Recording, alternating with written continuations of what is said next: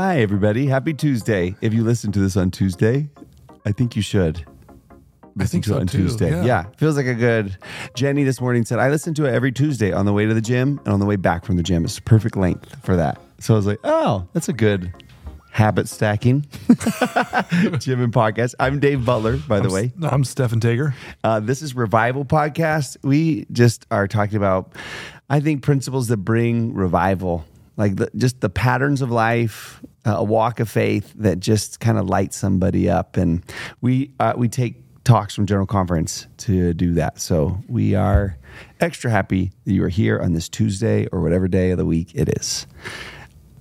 We have a big hitter today. It's President Nelson's talk. I feel like that's the big hit talk, don't you? Like Sunday Yeah. morning, last talk is sort of like The main talk. yeah, it's when I make the kids be quiet, you know.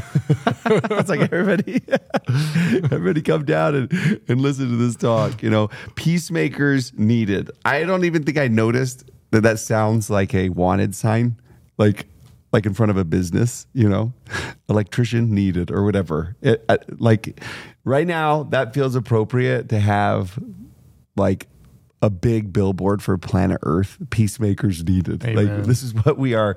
If we like, listen, like our announcement to heaven, the next people you send down to earth, we actually need them to be peacemakers. is what we need most of all. We have enough technology. We don't need more smart people. What we need right now are are peacemakers. Yeah. So President Kimball, he's having his painting uh, painted. Oh, it's portrait painted. Portrait. Yes. Oh, okay. Yeah, that's a better way to say it. And uh, the artist like randomly says, uh, "Have you ever been to heaven?" And he didn't say, "Have you seen heaven?" He says, "Have you ever been to heaven?" President Kimball like stops and he thinks and he's like, "Yes." And uh, he starts describing a series of vignettes. This is in a book called "Faith Precedes a Miracle," that may be about seven hundred years old, but you know. And one of the scenes he describes, he describes going to a stake president's house on a Saturday afternoon. He was a member. He was a member of the Quorum of the Twelve at this point, and he says he walks in, and this is how he describes heaven. He says he sees like these little kids start setting up the kitchen table, and one kid puts down plates, another kid puts down a tablecloth, not in that order. Uh, someone puts down pours milk. They turn the, the chairs around and they say a prayer. And President Kimball says it was most refreshing to sit in a in a, in a place where there was harmony and interdependence.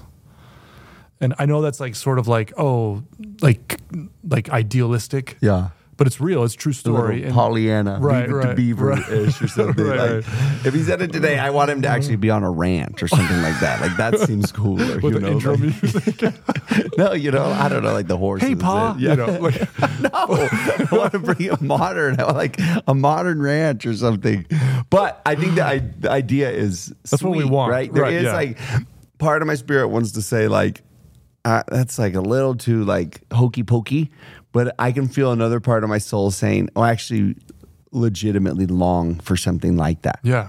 Yeah. And and what it is is it's not just the lack of disagreement or peace in the sense that there's quiet, but it's actually peace when when we talk about what that really is, it's when humans work well together, when they create community and harmony in what they're doing and they Yeah. make room for difference, but they also um, can be true to themselves as well and what's right and good and true. Yeah.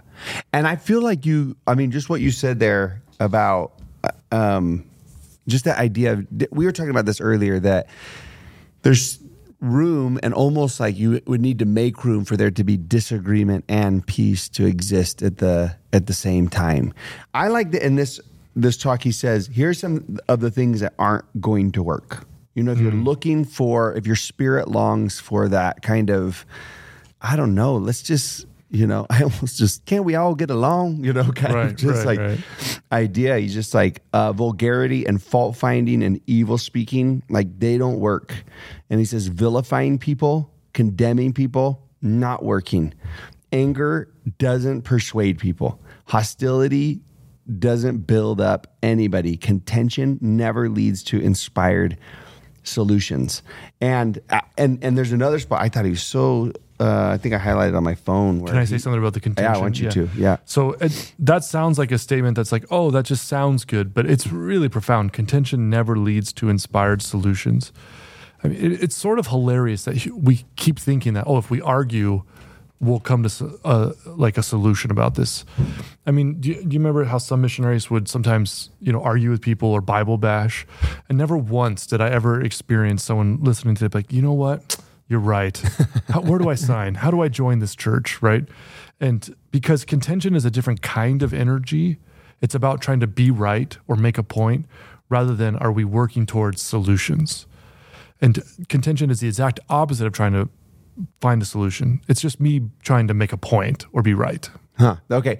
So I was just about to ask at what point does a like a disagreement or a discussion move to argument or contention? Right? Because like, you know, you, could just picture like parents arguing in the front of the car and like one of the kids like, stop arguing. I don't like when y'all argue or whatever, you know, calling them out. Like we're discussing something passionately or whatever, you know, but maybe what you just said is is the key where you're just like contention actually has no intention ooh let me be dr seuss for a second uh, like there's no in when when you call it contention is there's no intention for me to like come up with a solution or to get along like Right. that's actually not my end goal Yeah. Yeah. I mean, and a lot of self help books or books about peacemaking, one of the common things that you'll see is both parties have to sort of state what they want, and then all the parties involved are trying to work towards that. And when it devolves into contention, it's typically people trying to uh, manage their own insecurity, try to feel better about themselves, and say, uh, "No, I was right about this point." And and let's just say someone did agree with your idea about you being right about some particular point. That still doesn't work towards a solution. Yeah. And it, all of the energy is wasted in just trying to defend our insecurity rather than uh, having inspired solutions, like President Nelson says. Yeah, and maybe okay. So there's this line he says, "I'm greatly concerned that so many people seem to believe it's completely acceptable con- to condemn, malign, and vilify anyone who doesn't agree with them." And uh, so, uh, so there's this one end of it where I would say, like you're. Tr- like almost like your your whole purpose is to tear somebody down or to say that they're wrong but then the other side of the spectrum is okay i just don't want to do anything about it. I want to live in my corner. I just want to like you know escape and and go away and not be a part of it. And like when you use the word peacemaking like i don't actually is that different than like peace finding? Because like you could say i just want to find peace. I hmm. want to go to a corner of texas there's so much room there y'all. It's just this big big big state. You know proud of it.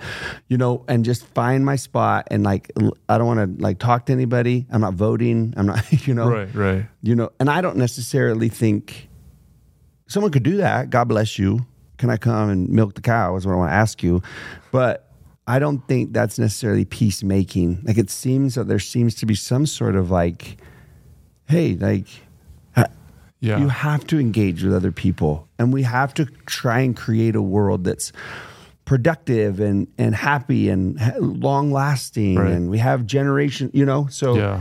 almost like i sense a feel when he says peacemaking a responsibility to you know uh, make peace Right. Yeah, it's sort of, I I don't want to sound negative, but it, it's sort of naive to think that I can go to some spot and avoid the world. And people try that. But for us as Latter day Saints, community and engagement with the world is at the heart of our theology. At the heart of being a Christian is to go into the world and try to redeem it, not avoid it, not try to stay away from it, right? Yeah. And so, um, I think our culture teaches us that the ideal is is to go to the south of France and just avoid people and situations and sit on the beach and go on lots of awesome vacations and just avoid the difficulty of the world. But to be human is to be a part of a family, friendships, community. We have to engage with it. Yeah. We can't just ignore it. and we'll i think uh, we're going to record today the same next week's talk too about ministry and i think we can lean into that more Right. also next Right. week but i love that thought um I, so on on one part we say jesus was really really clear president nelson teaches us like look at look at what he taught about how to like this line is so good. I don't know where it is. I just know it's in there y'all. Um like the way we treat another person actually matters. And and and we should i want to be i shouldn't say we should. I think we should. If we want to make peace then yes we should. It would be a requirement. But all throughout his teachings, you can see like basic, like Christianity 101 says, and he starts to quote some of those things Blessed are the peacemakers, turn the cheek, love your enemies, do good to them uh, that hate you, build, lift, encourage, persuade, inspire, no matter how difficult the situation is. Right, right. He, he says this contention drives away the spirit every time. Contention reinforces the false notion that confrontation is the way to resolve differences, but it never is. So, th- the reason why I love what you're saying so much is because Jesus' gospel of being a peacemaker, of blessed are the meek, right, which is like gentle or humble, uh, that's actually very practical. That's actually what works in this world, and it's it's um it's just not reflecting reality very well to think, oh, I'll just argue my way into solutions. That's just that's just not how people work. It just is not inspiring. No one wants to actually try to work with someone who's like that. Right? Yeah. Well, what if you think that your way is like a better way? Right. Right. you know, for the world or Right. or or whatever. I mean, like what I mean, genuine. Obviously, well, maybe not so obvious. I was going to say the way I live and think and believe. I'm choosing to live and think and believe that way because I, th- because of what it does Right. for me. Um, and I and I think, what if I look at the way you're living, thinking, and believing, and think like you're well, you're actually like um, Wrong. Yeah. well, and if you're wrong, like there's some sense to be like you do you. But what if it gets to a point where I feel like, well, you're actually wrecking our community. Like Yeah. you're wreck. I don't know. What do you want to say? I, So some people try to come up with philosophical ways of sort of dividing up where the line is. Like a really a really common one in Western culture. When I say Western culture, I mean Europe, history of Europe and America, other parts of the world. They say you can do what you want, and I'll do what I want as long as we don't physically harm each other. And a lot of people do not realize how much of their morality comes from that basic premise. They haven't really looked under the hood about sort of the history of our thoughts on morality.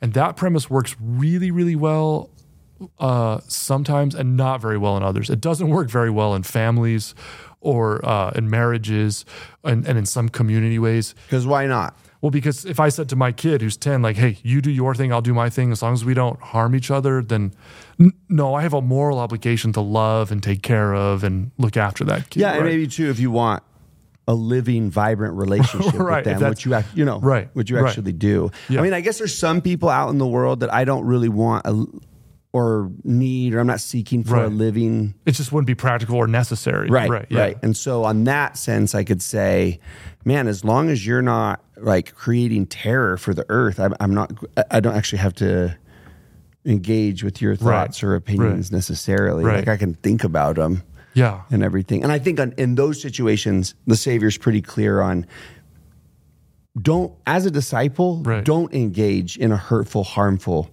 way don't condemn don't Right. malign them even if you disagree and i think there's a line in there where he says especially in those times of disagreement right because like peacemakers by definition i think aren't needed unless there is a disagreement Right. of some kind and and th- this is so important because sometimes we think avoiding differences is actually what we mean by peacemaking. President Nelson says, "quote Now I am not talking about peace at any price."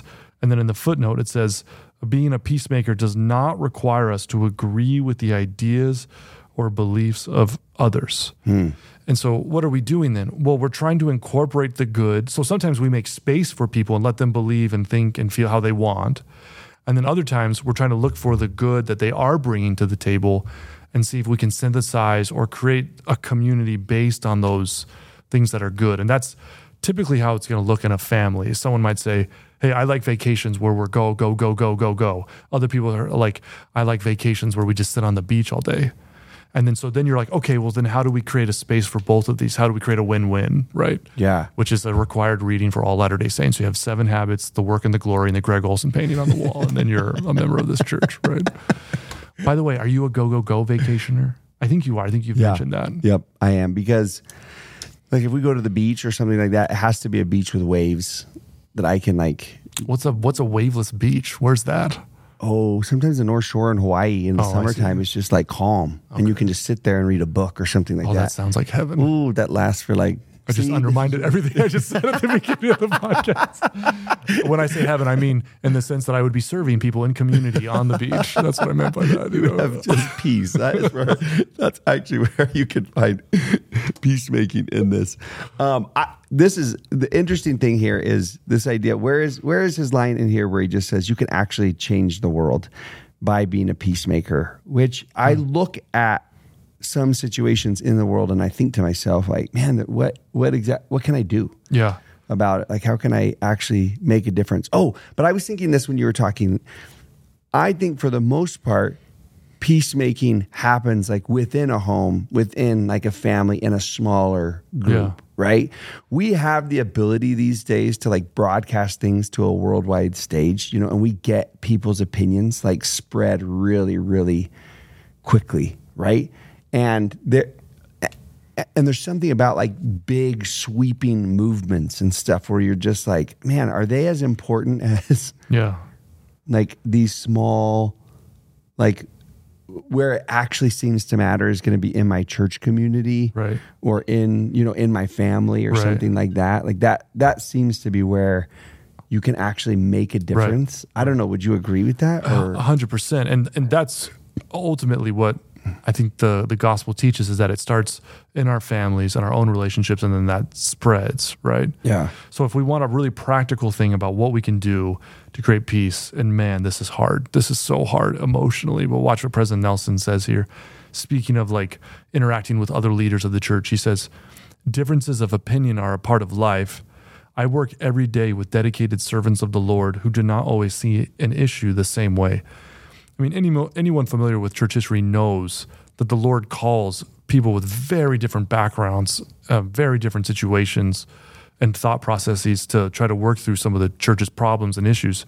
So you would expect this, right, in really intense ways. And then he offers, which I would say, some like some of like the church's issues are are very emotional. right, and we're not just talking about like uh, okay how many churches should we build? And How- how do we you know, fix that's the air another- conditioning? you know that's Right, another yeah. department. Like there there are every issue that's going to have disagreement on it. The reason it has disagreement is because it's extremely emotional or i have a cousin or i have a sister or my brother you know like we put names and faces to them. And so i would say the things that are being discussed here aren't like mamby pamby Right. things. Like we, they are going to be like hold on Th- we have some real, you know, like tear at the heartstrings situations where we have to balance. Like, what's, the, what, yeah, anyways, Yeah. anyway, Yeah, keep so- going because yeah. I, I just think it's worth considering that you're just like, when he says, like, they have strong opinions, and it, it could sound like, you know, just like, oh, come on. this is- about what? right. And there's a lot of stake. There's a lot of these are like